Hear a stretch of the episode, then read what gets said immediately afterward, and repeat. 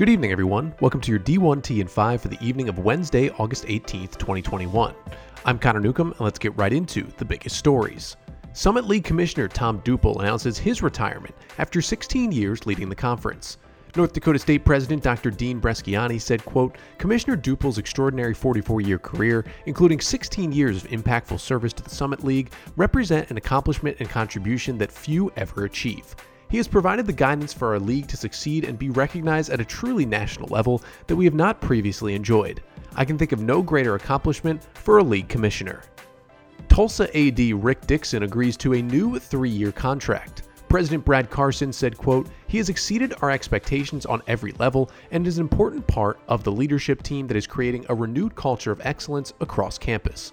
I appreciate all of Rick's hard work and am pleased he has agreed to stay on and lift our sports programs to even greater heights in the coming years. NCAA Constitution Committee Chair and former Secretary of Defense Robert Gates released the following statement regarding the committee's first meeting, which includes, quote, "The committee approved a letter to the membership that will be sent this week outlining the process and opportunities to provide input.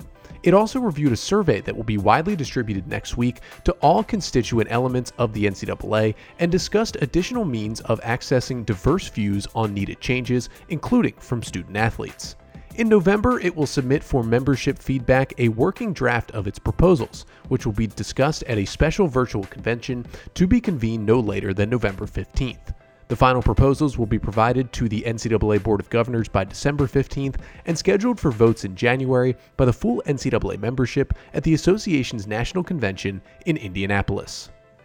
The San Jose Mercury News' Jon Wilner's latest Pac 12 stock report has the league's alliance options on the rise, noting the benefits could come via the quote cash bucket and the quote voting bucket. While the former has myriad opportunities for interconference games that would be appealing to broadcasters, Wilner notes complications could arise due to conflicting media contracts.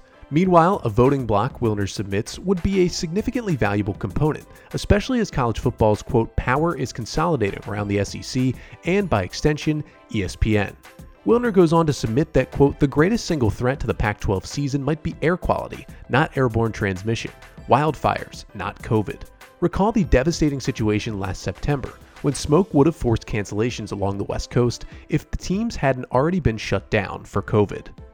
Nebraska and head football coach Scott Frost are under NCAA investigation for alleged improper use of analysts and consultants during practices and games, according to Action Network's Brett McMurphy, who reports NU has, quote, significant video footage confirming the practice violations took place in the presence of Frost and other assistants.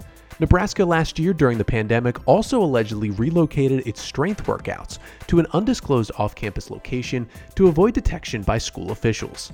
A source to McMurphy said, quote, there were some egregious actions taken by the football program.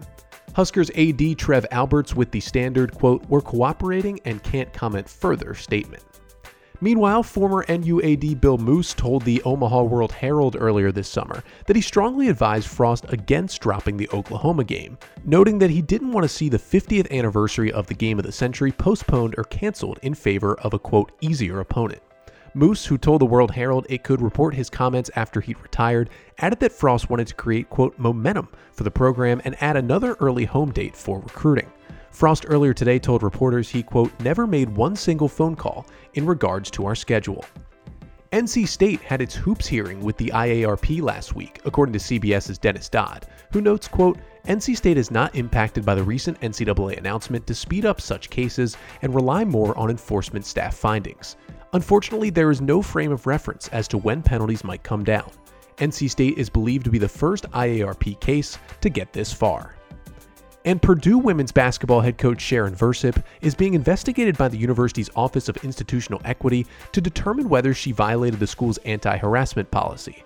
Allegations that Versyp created a quote toxic and hostile environment by verbally attacking players, using personal information to quote bring them down, and quote bullying a member of her coaching staff date back to the 2018 19 season.